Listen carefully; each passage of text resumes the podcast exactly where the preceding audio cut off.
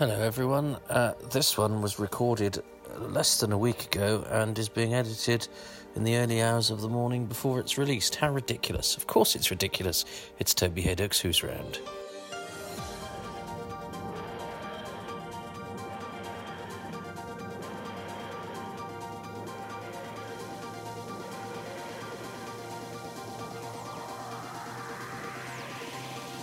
Well, hello everybody. It's a very special festive Who's Round. Um, uh, so I'm going to ask uh, its victim, who's probably fed up of talking to Doctor about Doctor Who, why he's doing so and who he is.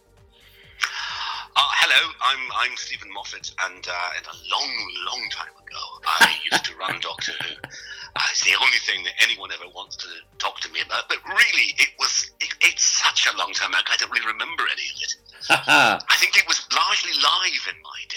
You know, it made it much more challenging. well, we've got a difficult thing to do because uh, I'd, I'd like to talk about um, uh, uh, the Christmas episode, but I haven't seen it, so I don't want you to ruin it for me because um, I've remained. Well, I don't want to. I don't want to ruin it for anyone else. So, or is this going out? It, am it will, I talking from the future? You are talking from the future. I am. Oh, as, exciting! As far as this podcast is the, concerned, the only person that hasn't seen the Christmas episode is me. Um, okay. So, um, what a great idea! Um, an idea that I'm not sure anybody knew they wanted until until it happened, and then everyone went, "Well, of course." So when did it come to you? Um, it is available on video. The exact moment it came to me um, when we were doing the New York Comic Con uh, just over a year ago, and I was wondering how on earth I was going to handle the extra episode I just landed myself with, um, the Christmas episode, which I hadn't originally intended to do. Um, and somebody asked, "What doctors would you like the Peter Capaldi doctor to meet?" Something, some question of that kind. And I said, look, writing writing multi-doctor stories is actually rather challenging because it's just the same man several times. It doesn't really, there isn't really a lot for them to talk about. The only interesting doctor to bring back in some ways would be William Hartnell, but he's not returning my phone calls. and Peter said, well, we could get David Bradley. And I thought, oh yeah, oh yeah, there is another first doctor that people accept. That he's all, you know, he's, who has already been sanctified. And so I thought, yeah, that's what we'll do. We'll bring we'll bring back David Bradley, and the Doctor will contemplate himself from the entire length of his adventures on television, so to speak. And are you conscious when you're writing this episode in particular? It's your last episode. Do you have a yeah. sort of? It must surely be tempting to go. Now I want to make that point, or I want to settle that score, or I want to do that reference. Uh, I mean, how how how do you contemplate the extra thing of well, this is my last episode, or do you have to be very professional and get rid of all of that? Well, to be honest, the demands of the job remove all that. You know, I mean, that's the kind of thing you can think about years later and make up in interviews some sort of elegy to yourself. It's just not true. At the time, I had a script to write, and Doctor Who scripts are very hard, and I was very tired. And I was just trying to think of a story and make it work and get some good jokes in there. And you know, you you just do the job, and the job fills the sky. It is huge. It's always massively difficult doing Doctor Who. So, although I said at the time, well, here it is, the last time we do this, the last time I go to a read through all that. It, there is no narrative content in anything being the last. There is in the first, but not the last. I just did what I'd always been doing for about, well, for almost 10 years. And then I never did it again. you know, there wasn't anything to talk about. So, no, it really didn't inform it. I kept trying to have the appropriate emotions, but they just sort of didn't happen. So even when you'd finished, did not uh, you know showrunner, writer, um, you know, television professional, all of that aside, did you did you not have a moment where Stephen, you know, the little boy who's grown up loving Doctor Who, who's become the man in charge of Doctor Who, puts that all away for the last time? Did you did you not have a moment? Um. Well, look.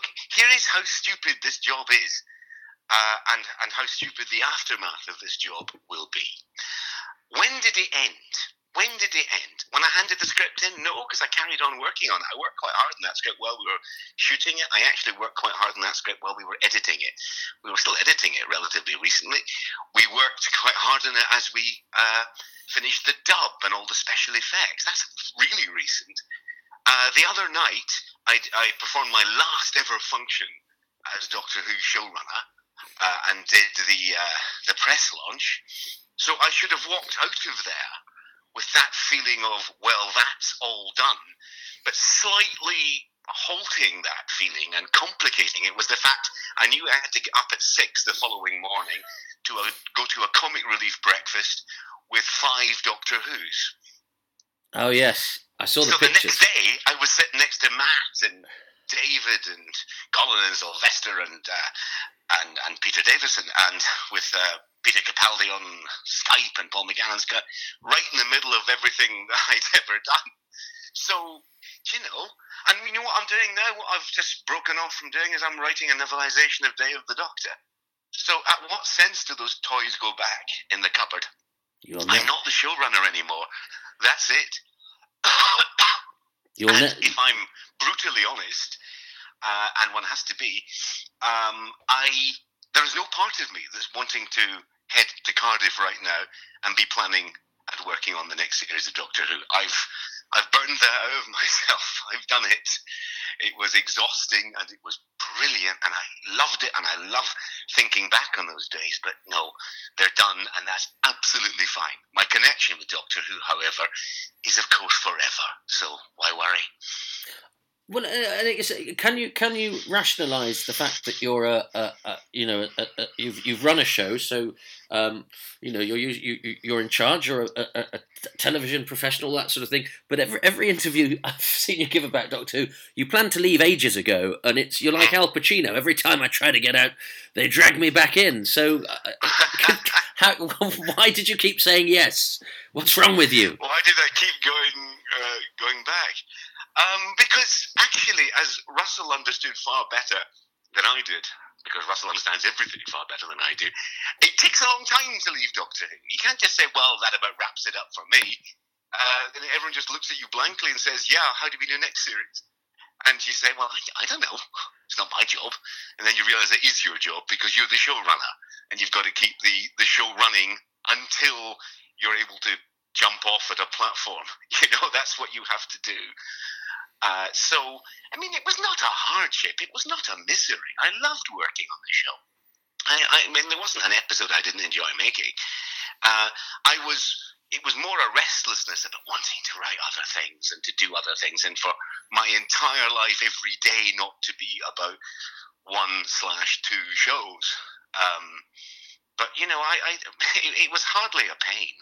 It was. I mean, it was individual moments were tough, but the it, it was a joyful job, and I know it'll define me for the rest of my life. So I was no, I wasn't hurrying out the door, to say the least. I did keep getting my coat caught in the door on my exit and having to stumble back in and do a bit more. But you know what? So what? What fun? What fun?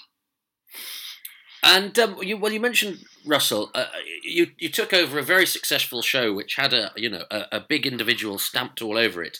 Um, Yeah. what, what did you what when you took it over? What were your thoughts about what you wanted to do to make it? You know, with a with a conscious decision to go, but this will make it more like my show than than his. And that's not Never give it a thought. no. Never. I mean, no. Uh, and I doubt Russell ever thought about that, but I haven't, we've never spoken about it. I never thought about that. Thought about trying to make Doctor Who, which I never regarded as mine. I couldn't regard it as mine because I grew up with, grew up watching it.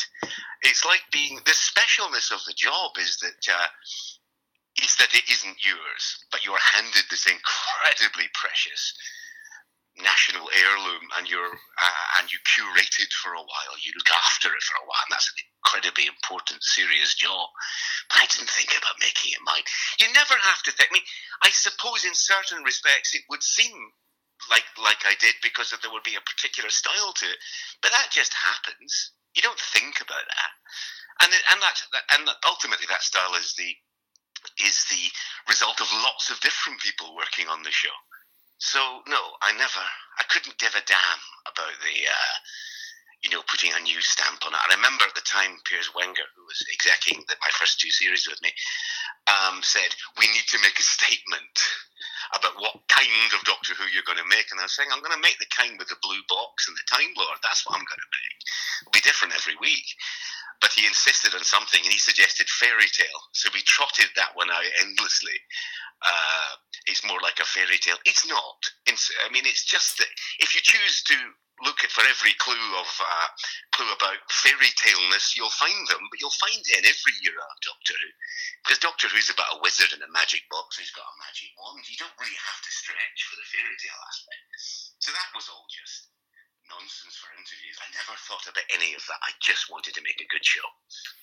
And I was watching. Um, I was watching the end of. Uh, um, not the series gone, the series before. I, f- I forget that series nine, series nine, uh, and uh, which, uh, and um, I'm interested in your take on the Doctor. There's such a sadness to, to, to, to the Doctor sometimes when you write him. Is that is that due to the fact that he he travels so long and, and, and so on his own and, and and and and what is it that appeals you to to bring that aspect to the character in some of the the bigger episodes? I mean, there's the, the, and the fact that he and I was really interested in him and Clara's um, relationship in the fact that the, the real sadness is is when people don't tell each other the truth, um, often for the best of reasons, which is painfully sad.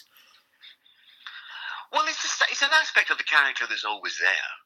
It's always there. The sadness and the crippling sadness he feels at the end of all his friendships. I mean, you can see that at the end of the Green Death, mm. you know, and uh, perhaps uh, perhaps even a bit of romantic longing there too. Well, fact, more than a bit, I would say.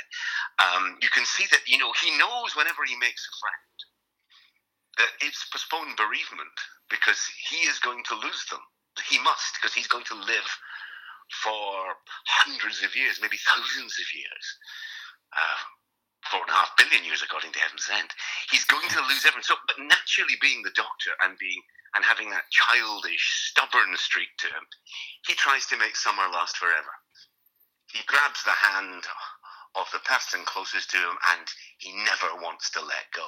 And that's, of course, that's sad. Of course, it is. How could you write about someone who is functionally, or at least narratively, immortal without writing about the sadness of you always being the one who's still there. well, you, well, I'll tell you something. We have a we have a female Doctor Who um, about to visit us shortly. Do you think we'd have a female? I don't think we'd have a female Doctor Who if it wasn't for certain things that you had done up to this point. Do, do you do you accept that?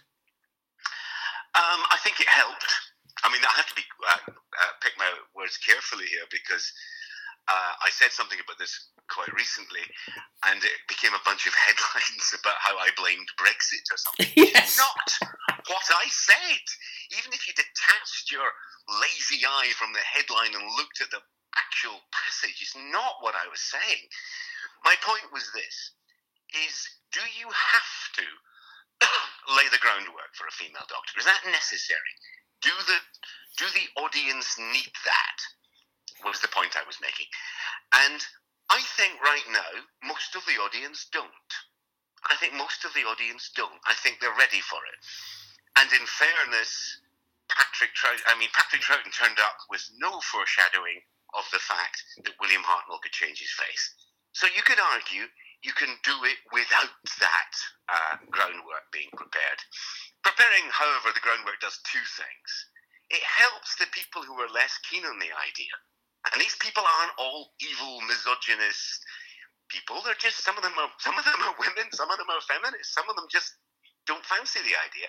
If you, it helps those people if you sort of build it into the show, it, you know, into the structure of the show. If you start saying the Doctor's gender isn't always the same, and maybe hasn't always been the same. And if you also see the Master, who is the character most like the Doctor but evil, become Missy, and it really works, and you never have any trouble accepting her as the same person as him. It helps those people, and also it's a bit of a drum roll, isn't it? It's it becomes uh, the question changes from why don't you cast a woman as the doctor to why haven't you cast a woman as the doctor?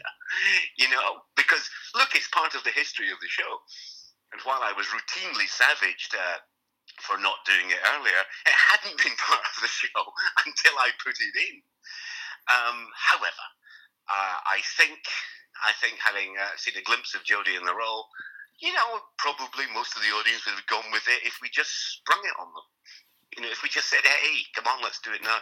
So uh, I don't know whether it was necessary.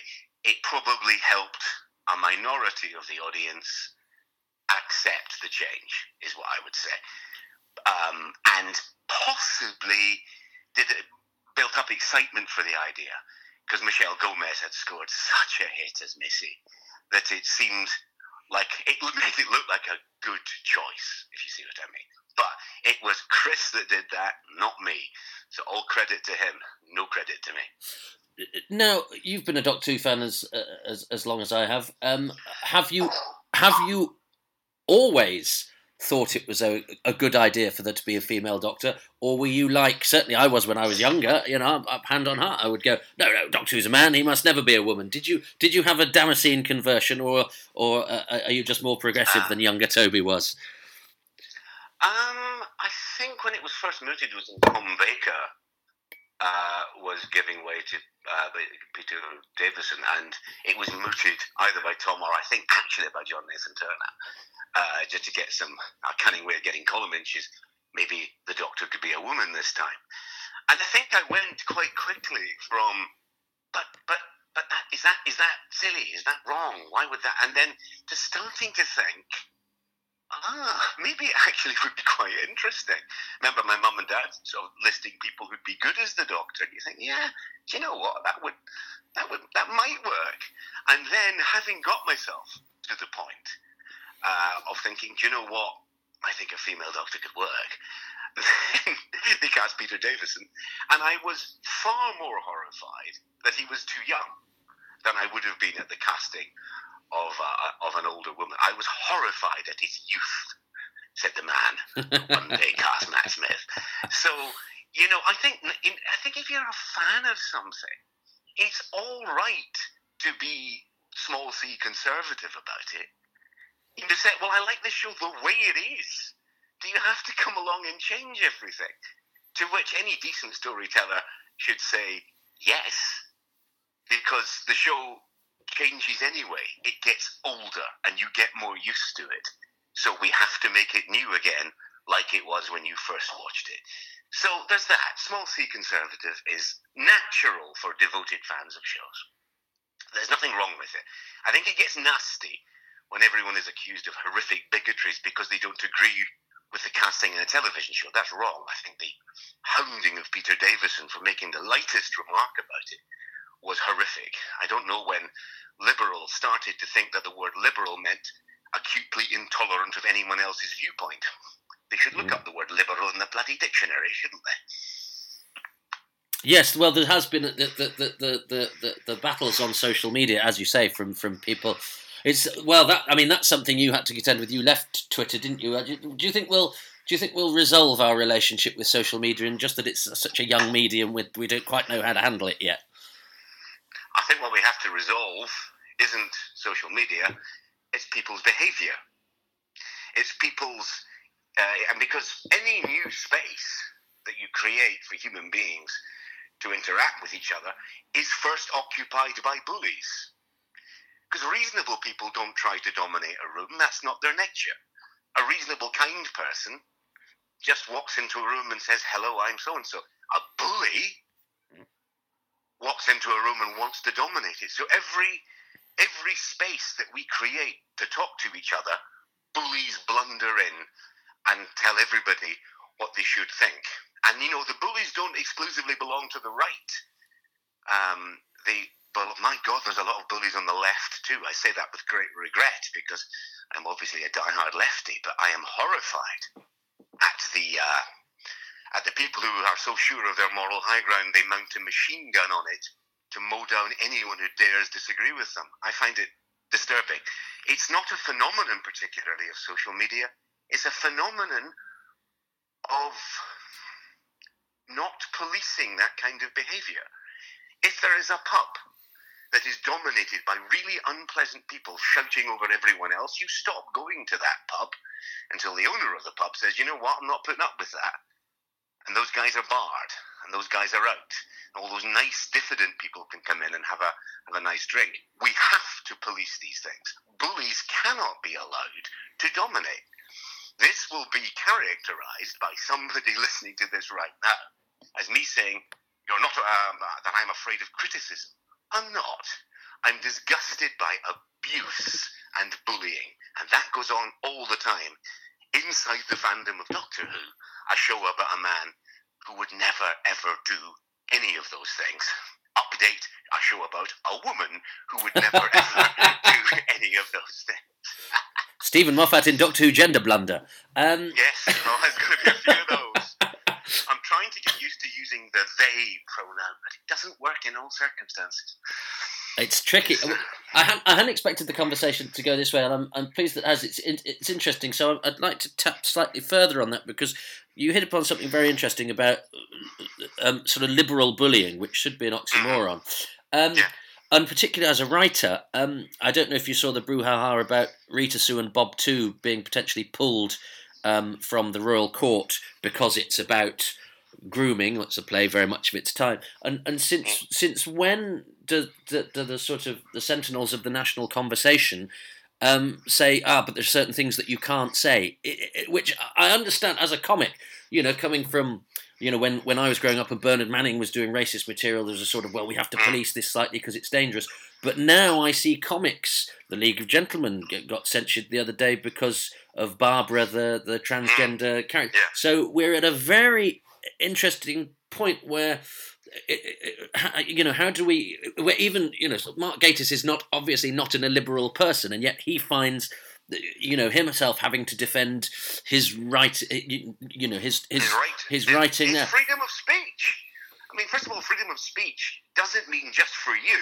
It means for other people that don't like you. So that's one thing that's uh, that's really important about it. Um, I don't know. It's it's terrible. We talk about. I remember uh, some idiot columnist or other uh, writing that, that the BBC had no choice but to cast a female doctor because they lived in fear of uh, of the liberals. And I sat there with my head in my hands thinking, Does, no one is living in fear of liberals. I mean, Brexit, Donald Trump, the entire world has gone the other way. And while I think it would be wrong to attribute that to the fact that the liberal wing of humanity appears to have lost its tiny mind, it doesn't help that the voice of the left has become sanctimonious, ridiculous, and illogical, and full of spite and hatred. Uh, it does not help. It does not help.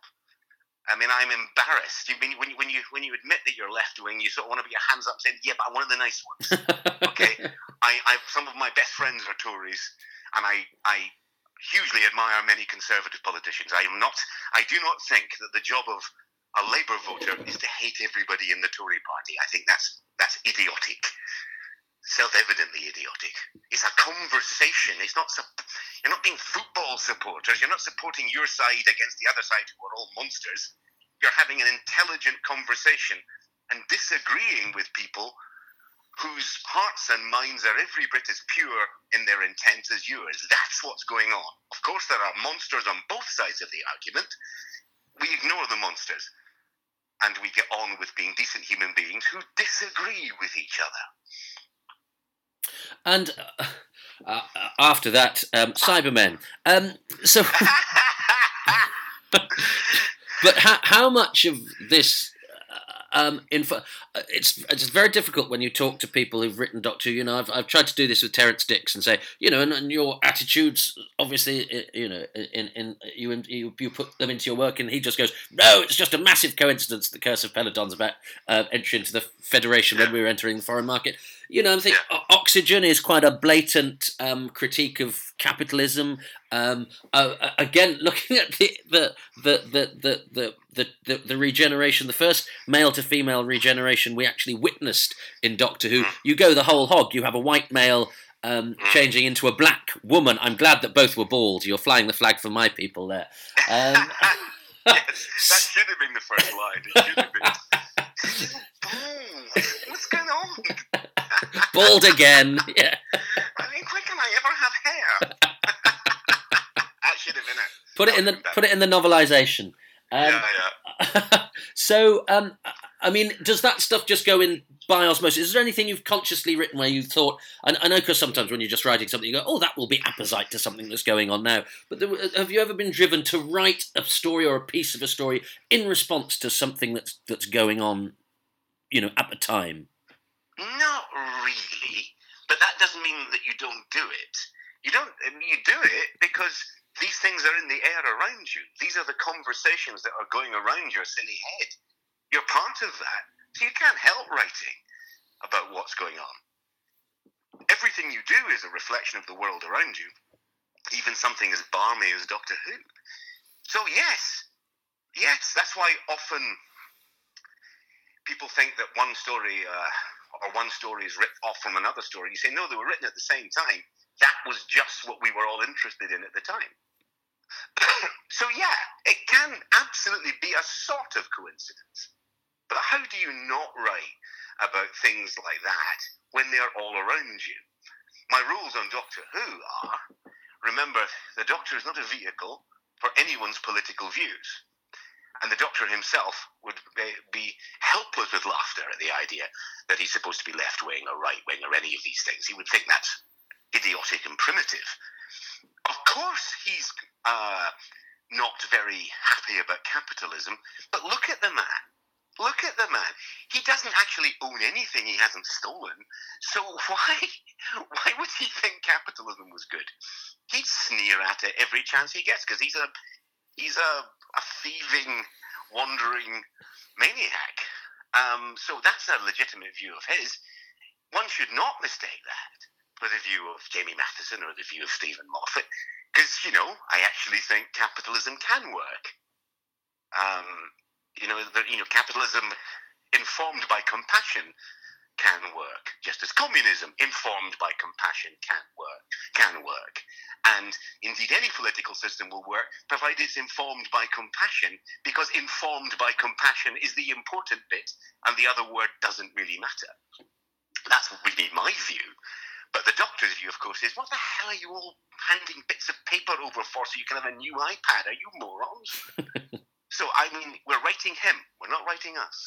I mean, eh, the other point I, I, tend to make about this is if you're expressing liberal views, your own liberal views, within a TV show, if they're creeping into the fabric of it, because they're parts of you rather than as an authorial intent, to whom are you addressing them?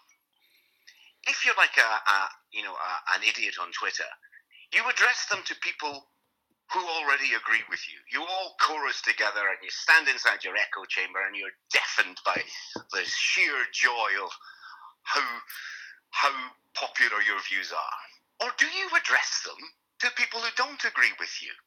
Isn't that better? Don't you address yourself to the people who don't think the way you do? If you believe your views are better views, then you don't have to shout. You have to explain. You have to reason. So if someone has a problem with uh, Doctor Who's best friend being gay, explain to them why and why that's fine, and don't start that explanation with the words "you're a bigoted idiot." Mm. Don't, because it doesn't work. You might think it in your mind, and in some respects, it might even be true, but that's not the point. What if you made them less big, less bigoted, and less idiotic because you were reasonable and kind uh, in talking about this? Sorry, I keep coughing. That's okay. So I, I find that um, I find that detestable. We can't keep calling people idiots and wicked and wrong just because they don't agree with us. That's arrogant.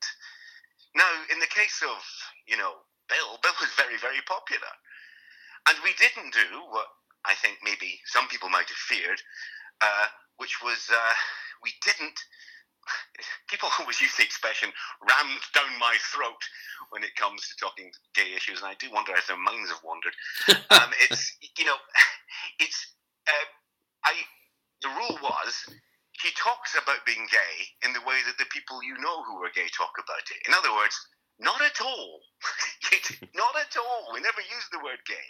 We never use the word lesbian ever, because why? You don't go around saying that we just it just when it was relevant, when she was on a date or discussing someone she was attractive, it was always clear that it was a woman.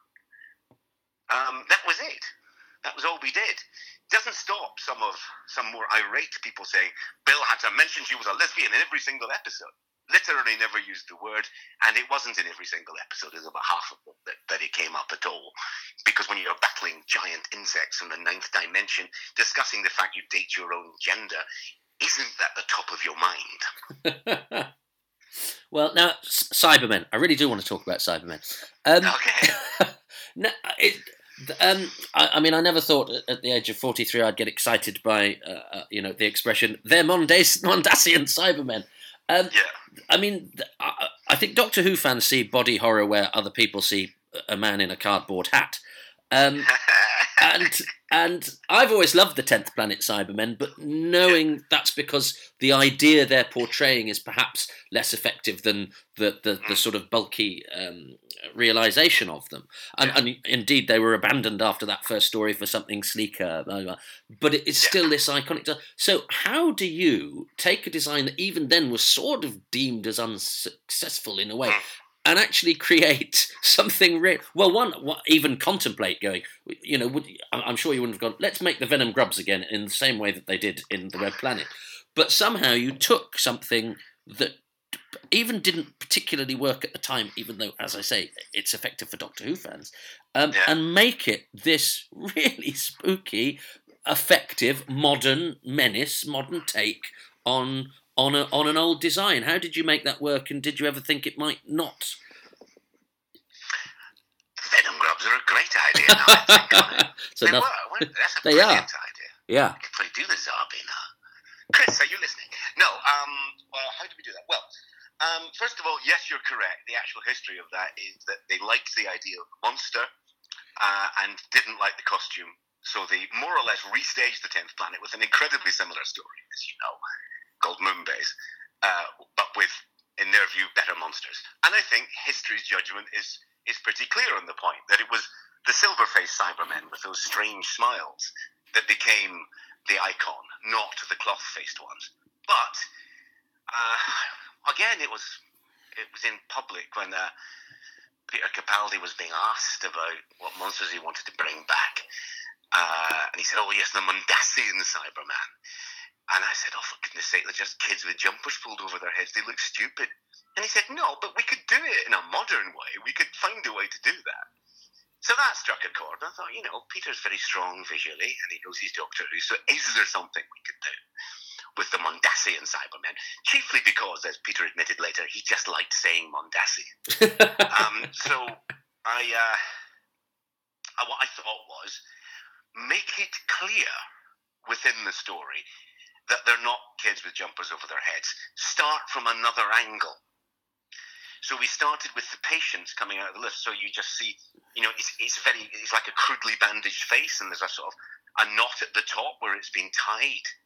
So they look crippled and injured, and by degrees take it to a, um, a, a Mondasian Cyberman. But this time, you never fail to see the horrifically injured uh, human at the heart of this new machine.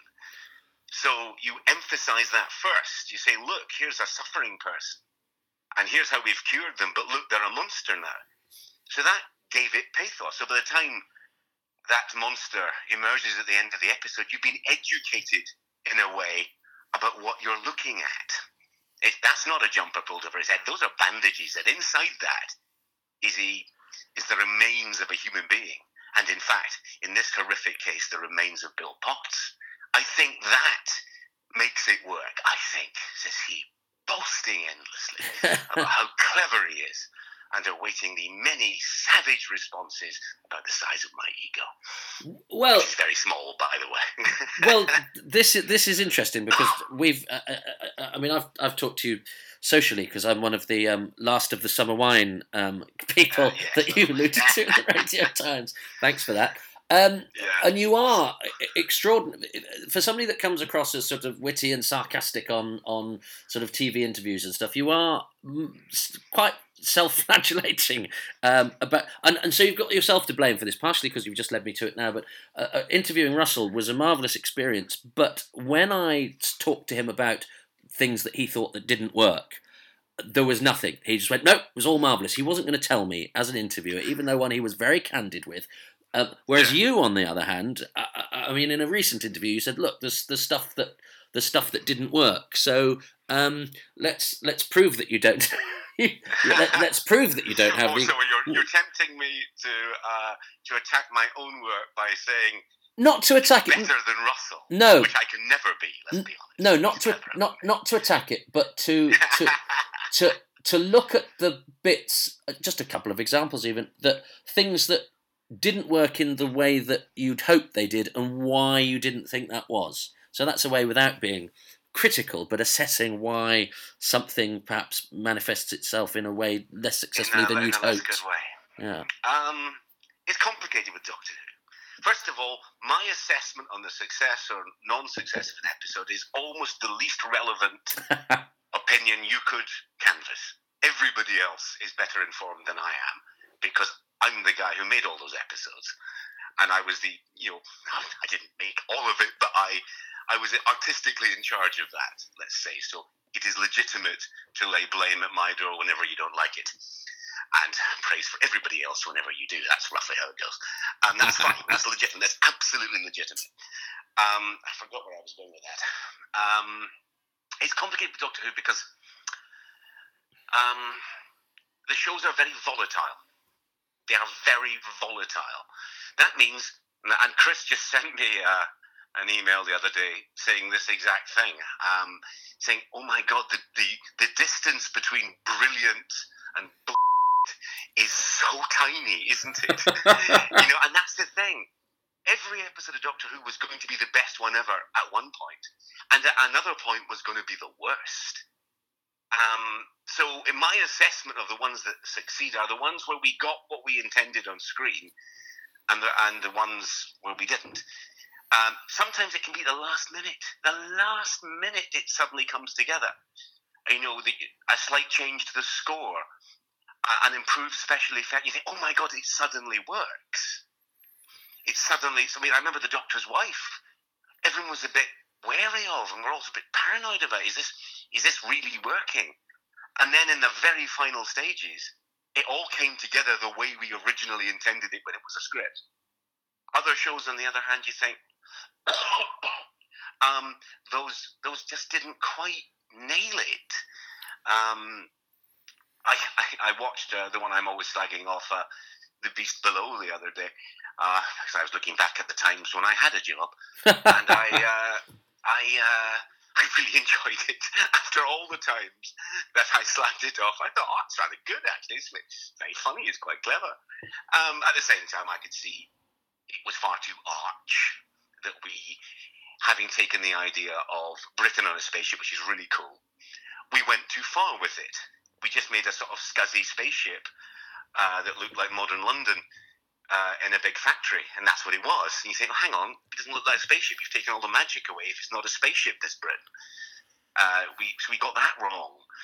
Uh, and there was just something. It was. It always felt like a show that was making a point, but without ever actually making one you know, the perfect circumstances for a political satire in which no satire occurred. Um, so that uh, was one that I didn't think worked as well. Um, the, the, shows of which I think there are better versions. Um, I think it's unfair to talk about them, but generally speaking, especially ones not written by me, but uh, sometimes you just think that's that was going to be great, and we never we never quite nailed it. We never quite made what we were trying to make. But the thing is, it's really hard when you make a Doctor Who. When you, have got you make it in a little over two weeks, um, and you're and you're um, if you have a couple of bad shooting days where people make bad choices, that's that's quite a chunk of the episode. That's not as good as it should be. Uh, I never thought, I'll, uh, to give an example, uh, in Time of the Doctor, an episode I very much like, that we nailed the very eerie idea of the weeping angels approaching through the snow. I never thought we quite got that. And I remember being slightly frustrated that uh, the scene between um, the Doctor and Tasha Lem was too flirtatious. I would sort of what I was looking for was, uh, you know, it was like the Doctor meeting his first girlfriend, you know, and she's now the Pope and he's now Doctor Who. So all that's out the window. You know, they're just so they have a certain knowledge of each other, but it's from a long time ago and they're at ease. And I think I think it went a bit too River Song when we because everyone loves the river, so they sort of made her into another river. Um, and and actually every other scene was great. So I remember thinking, no, we need to take that down. That's not what that's about.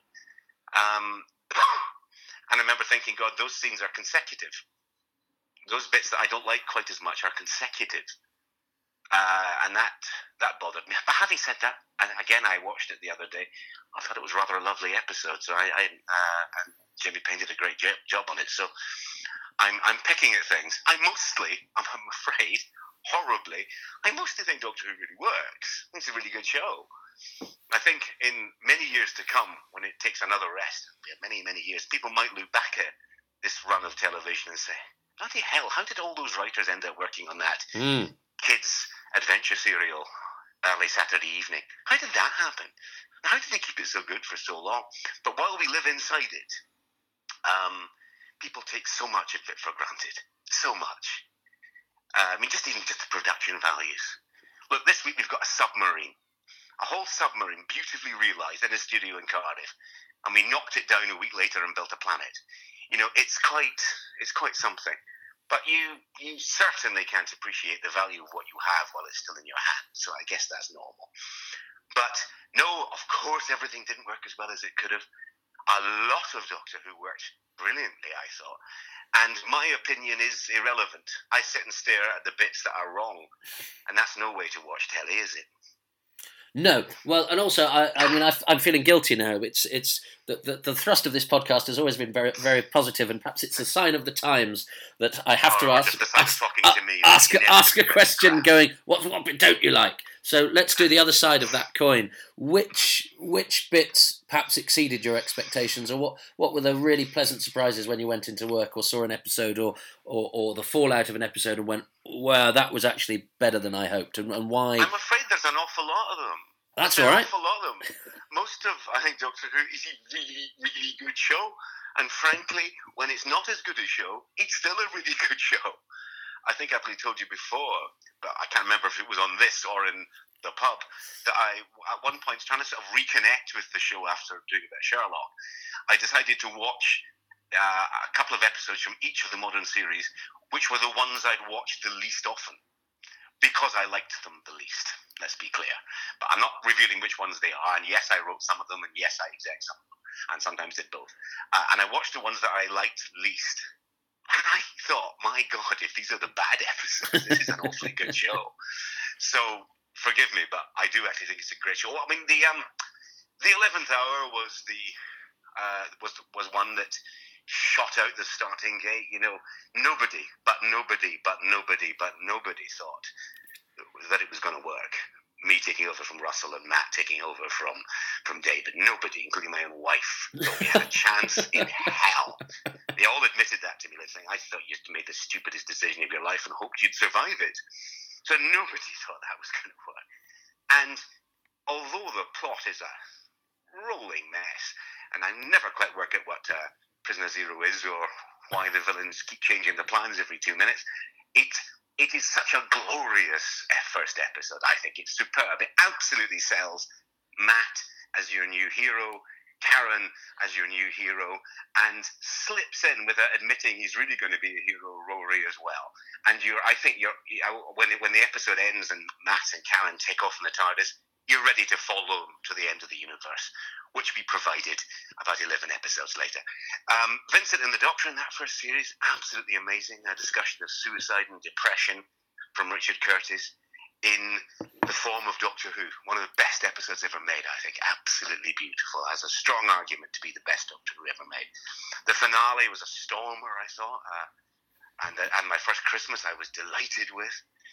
In the second series, what was uh, you know, we had the Doctor's wife, which was troubled in some ways, but became such a brilliant and defining episode from Neil Gaiman. Uh, the Girl Who Waited from Tom MacRae, a tiny little chamber piece. You know, it's a, uh, a quartet for three because uh, you've got only three characters in it, one of them twice. Uh, that was utterly brilliant. I loved that. Uh, what other ones? I mean, uh, I love Asylum of the Daleks. I'm not sure people like that one very much, but I, I loved it, and uh, I loved. Uh, oh, was it? Yes, we had um, Cold War that year, which uh, I, I loved, and Name of the Doctor, and of course the Day of the Doctor. The Day of the Doctor was a huge was a huge thing because we said it would be huge and we said it would be good. And it's, I said it'd be this year's Olympics, uh, but only an hour and 15 minutes long and with no money. So uh, that was, you know, I think that delivered everything it was supposed to deliver, some of it twice. So I thought, you know, come on, we didn't screw up there. We really didn't. Um, oh, God, for me, I mean, uh, I love. Uh, I, I I just watched the other day, so it's in my mind. Uh, Robot of Sherwood. it's so funny. Just I was hooting at that one. Uh, such a cheeky idea. Uh, and the Doctor and Robin Hood both being real to each other. And uh, listen, I was quite fond of. And and Jamie came along, so we got Jamie Mathieson along with Flatline and Mummy on the Orient Express. And then we had Santa Claus Santa Claus met Doctor Who, which was a very important thing to happen in the culture of this world. And really, I, I, pretty much loved all of season nine. I have to say, it might even be my secret favorite. But uh, I, I was thrilled with just about every episode of that. But uh, I suppose I would point to Heaven Sent out of that one because that's a difficult thing to do. That's mm. properly difficult. That's just one man in a versus a castle and uh, slow moving Jeopardy. and 55 minutes of it, dear Lord. I also, though I have a sneaky suspicion that the best bit of Heaven Sent is actually in Hell Bent.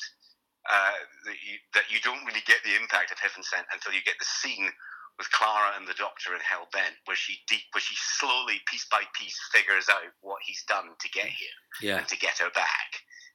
And she says, four and a half billion years why did you do that? And he sort of shrugs and says, I had a duty of care, as if it's nothing. And I remember saying, that's that's actually the best scene in Heaven Sent, and it's not in it. Um, and then season ten, well, that was that was a lovely lineup. Season ten, wasn't it? Uh, Nardole and mm. Bill and the Doctor. So I was really pleased with. That. I mean, again, I think I might have been pretty much delighted with every episode in that one, uh, disgracefully. Uh, and then I thought, you know, and my last last commando crawl through all the corpses to the finish line, which was starting to be visible in the distance.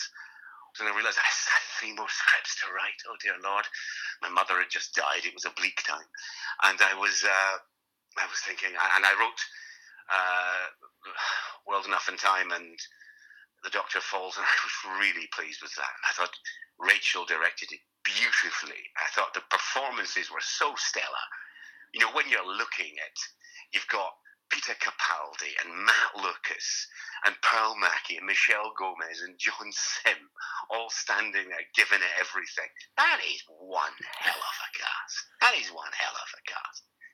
And of course, uh, after that, I did um, uh, the Christmas one, which you haven't seen, but everybody else in the universe has seen by this point, uh, and which I was just extremely excited to see the very image of William Hartnell wandering around the set of the modern show. At times, there are moments that you will have seen by the time this goes uh, goes live, where there are moments when uh, David Bradley steps into shot, where he captures him so perfectly you think it could be him. You could freeze frame, put it in black and white, and fool people. Uh, it's such a it's it's so cleverly judged. Uh, so yes, I liked all of it, just like Russell. In the end, in the end, we're exactly the same. It's Doctor Who. It's in colour, and I got to watch it in a nice warm room on a comfy sofa. What the hell is there to object to? well, look, I'll, I'll, I'll, wind, I'll wind up as quickly as I can because you've given me so much time. I'm grateful. It was about three years ago today you last did this, so thank you. Um, three years, dear Lord. I think it is, yeah. Um, so, uh, but you mentioned the, the, the first Doctor in uh, in in the Christmas special that I haven't seen. Uh, it's also the last hurrah of Peter Capaldi. So take me through through. Uh, I mean, Peter, how how how long did it come to you to, to settle upon him as your as your next piece of casting for the Doctor, and, and how how how how how was he? You know, how was he as your leading man? Tell tell me about that journey with him. Well, I mean, it was it was the name that popped into my brain uh, and and wouldn't leave. Was what if Peter Capaldi was the Doctor? Because you know he is. Um, it's not controversial. He's one of the finest actors alive. I happened to know he was a Doctor Who fan, and I knew him slightly. And I was sort of thinking, what if nobody ever does this? What if no one ever asks him to be Doctor Who? We'd never see his Doctor Who. Wouldn't that be awful? Wouldn't that be a tragedy? And I thought it was time to, again, slightly loosen our vision of the Doctor, because our vision of the Doctor by that stage had pretty much settled on a quirky young man. That's what it, you know, I mean, that, that sounds very reductive, but you know what I mean. We, we couldn't just go casting for another quirkily attractive young man with unusual hair. You know, there's, I mean, there's people you could cast to be brilliant, but you think, oh, the formula is becoming apparent. So switching him up 30 years and reminding you that he's the, the grand old beast of the universe, uh, not your boyfriend, uh, was, uh, I thought, useful.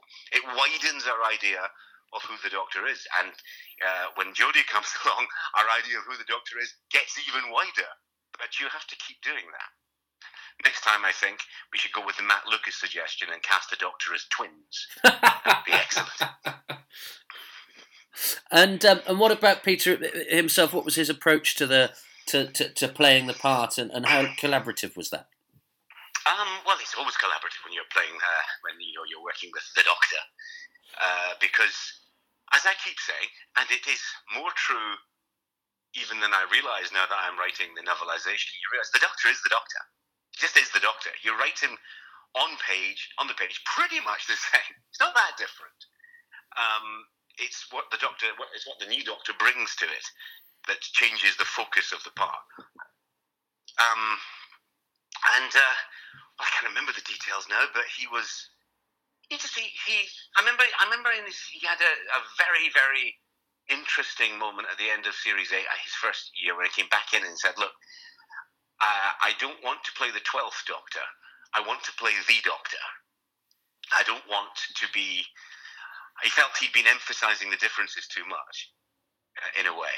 Uh, he, he, wanted to just say, look, he's just the Doctor, the Doctor, the one and only. He's looking the other way. He doesn't know his face is different. Mm-hmm. So, uh, and so he, I think he, I mean, it was already a brilliant performance, but he expanded to the performance that he that he had always been aiming for, I think, at the beginning of Series 9, uh, which uh, I, I, I, thought he was thrillingly brilliant. Um, he's a lovely man, Peter. Lovely, uh, highly educated, highly refined, very sweet, very funny man. So he's a joy to work with. He's also a worrier, though they've all been worriers. I mean, he worries about his work. He's always fretting about something. Uh, and uh, and he's always warning you the things I worry about might just be nonsense. He always says that. Here is my opinion of this, but I might be talking nonsense. Uh, you know that, and, and, it wouldn't be modesty. He'd actually be saying, standing inside a park doesn't mean you're always the best judge of what you should be doing. He was always very, very focused and very clear about that. But he was, was absolute joy to it. But also, you know, he's self-evidently brilliant. You know, he just he he charges that screen with. Uh, and energy that you can't you can't even work out how he's doing it sometimes. Uh, his ability to let you know what he's thinking without moving one tiny piece of his face, I think, is unique. He just sort of beams out at you out of his eyes, and you know wh- where the doctor is and what he's pained about or what he's joyful about. You can just feel it. But you know, he could go through it by frame by frame. He doesn't seem to have done anything. I think he acts by telepathy sometimes. Um, but you know, an absolutely brilliant, brilliant man, an extraordinary doctor. His, his final moments that you will have seen. Uh, it's just, it's a masterclass in how you do it. It really is. Well, look, we'll also have seen your final your your final moments on screen. So, what's next for you, Steven? Outside of well, how do you put Doctor Who behind you, and what what do you want to do um, to top to top it for the rest of your days? uh, regret, nostalgia, drinking problem. Uh, what am I going to do? Uh, well, first of all, I feel no impulse about the, the topping thing. I think that's a, that's a very mad way to go. If you start thinking, will I ever have such a triumph again? The answer is no. Of course you won't. Why would you have that again? I got to be, for several years of my life, the guy doing Sherlock and Doctor Who. right? I got that for several years. That was that was amazing. I top that. I don't think so. I never thought I'd I'd get that high in the first place. That was that's amazing. So uh, I'm not worried about that. I'm not worried about profile or ambition or career. Certain thing, you know. I mean, it's it's you know, I've I'm not starving to, to put it mildly. Um, so I don't. I, I want to write the things I haven't been writing, and I want to write different things. And uh, if some of them are colossal failures, then that will be, then that's just proof of inevitability. Some of them will be, uh, some of them will be terrible. But I want, I don't want to think that I just repeated myself for the rest of my life. So I would like to write as differently as I can. I've just been writing a play, which, as I keep saying, may never see the light of day. And then after, you know, a break of a whole two months from Doctor Who, I started work on the Doctor Who novelization of uh, Day of the Doctor, which I'm thoroughly enjoying, I have to say. It's very, it's really quite refreshing to be writing about the Doctor in a different medium. Um, though it is com- complex since the three main characters are the same person on different days. you keep wondering how to refer to them given that they don't know about their own numbers. It's quite complicated. Oh, yeah. But anyway, um, uh, so, and after that, oh, I've got Dracula. Mark and I have got a, a take on Dracula that we're very excited about. So we're going to start working. We'll be doing a good part of next year will be devoted to Dracula. Uh, and uh, I mean, I've, I've, got generally quite a few things. Um, I mean, there's, uh, you know, if it's got star in the title, it's probably been offered to me at some point. Uh, I'm not looking to have another monster show running job, but wait and see. Uh, because I think so much time will pass that I'll be even older by the time it's over. So I don't necessarily want to do that. Um, uh, just write interesting stuff, I hope. I know that I don't top this. That, you know, that that piece of ambition has been taken care of and I don't have to worry about it. I spent a few years being a properly hot writer. now I can just go back to being a jobbing writer, uh, not doing any interviews ever again. And, uh, well, at least not any print interviews any ever again because I can't stand them. And uh, just carry on. Well, do something or other. Go to the pub. Well, thanks for doing this one. It's much appreciated. Um, uh, there's only two two more questions. One, it's a charitable endeavour. This, um, uh, so, what what charity would you like to nominate for the listeners to donate to in lieu of you and I not getting paid for doing it? Oh Lord, um, is there a Parkinson's charity? I'm sure there is. Yeah, I'll look one up, uh, and I'll well, or yeah. I'll, I'll, I'll, give them a list of several. I mean, I think I've I already I think contribute to that because uh, my mum died of Parkinson's. So how about that? Uh, okay, that one. Yeah, we'll do that. Um, and the, the, final question, which I've saddled everybody with this, was: What is your Steven Moffat? What is your message to the Doctor Who fans listening out there? Have you tried Sherlock? Um, no, I, uh, I don't. What do I, what do I say? Uh, message to the Doctor Who fans: um, It will outlive you all. Well, that's that's a positive message for the new year. Um, I'll we'll we'll finish our conversation properly outside of this uh, podcast, but for the purposes of this part of our conversation and for giving your time once again to this silly endeavour, uh, Steven Moffat, thank you very much. Cheers. Bye now. Bye.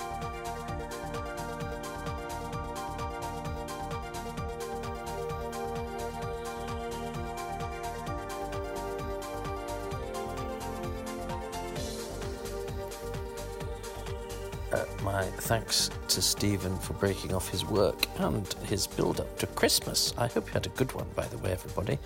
Um, and his still busy schedule, and the fact that he's an extraordinarily big cheese and doesn't need to uh, spread himself on my cracker.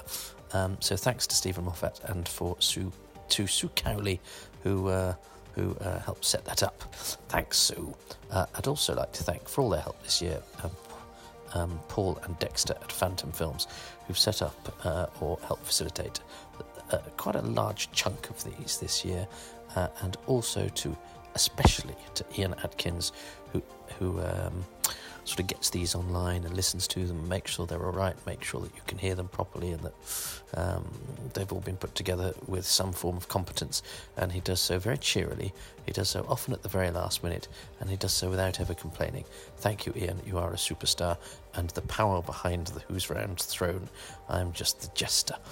Um, but I'm a very tired jester, so um, I'm taking January off. I'm sorry about that. I'm speaking at 2:35 in the morning uh, before you hear this. If you listen to it the day it goes out, and this is getting ridiculous because this is not what I do for a living. Um, that's why you're getting a trailer for the Sons of Kaldor afterwards because I'm in that as an actor because that's my job.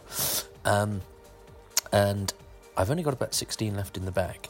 I don't know if I'm going to do any more. I'm going to see how January goes because um, I've got lots of other things to do um, and I have to earn a living. Um, uh, but I have got other people I want to interview, so it depends. It depends. I might just come back after a short hiatus and um, just put together those ones that are still waiting to be done, or I might find that I miss it and uh, line up lots of interviews with VOC robots and production managers. Um, but um, for now, um, the doctor has prescribed me a rest. Thanks, Doctor Who. And uh, so you will hear from me um, sometime after January. Let's see what happens. But for now, this is the last Who's Round of 2017, and uh, it will be starting again in 2018 after a bit of a break. So I hope you have a happy new year. All the best to you for 2018, and I will rejoin you in that year at some point. But for now, this is me, Toby Hadoke, asking you to donate to Steven Moffat's charity. He mentioned Parkinson's now. There's Parkinson's UK Research, which is parkinsons.org.uk forward slash research, or yeah, you can just have parkinsons.org.uk actually, parkinsons.org.uk. Um, if you're in America, there's michaeljfox.org, uh, donate underscore now, uh, which is uh, Michael J. Fox's Parkinson's charity, uh, if you're uh, over there in the States. But Steven um, just said anything to help Parkinson's, so that would be marvellous. Um, I'm going to stop talking now. I should have stopped talking ages ago. Bye.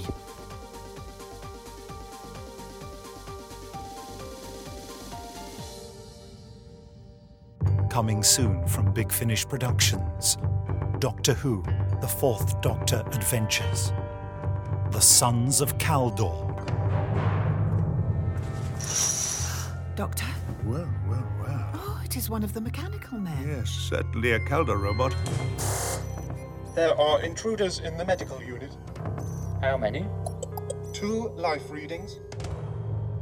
What is that? Who is there? Ah! Let go! Let go of me! You must not strike the hatch. Why not? There is someone on the other You must be silent. You're intruders. Please, please, there's no need to be afraid. Keep, keep back. Don't you realize something has gone very wrong here? If they come through that door, I will not run. I will face them. If they want a fight, they will have one. I do not want to die. Big Finish. We love stories.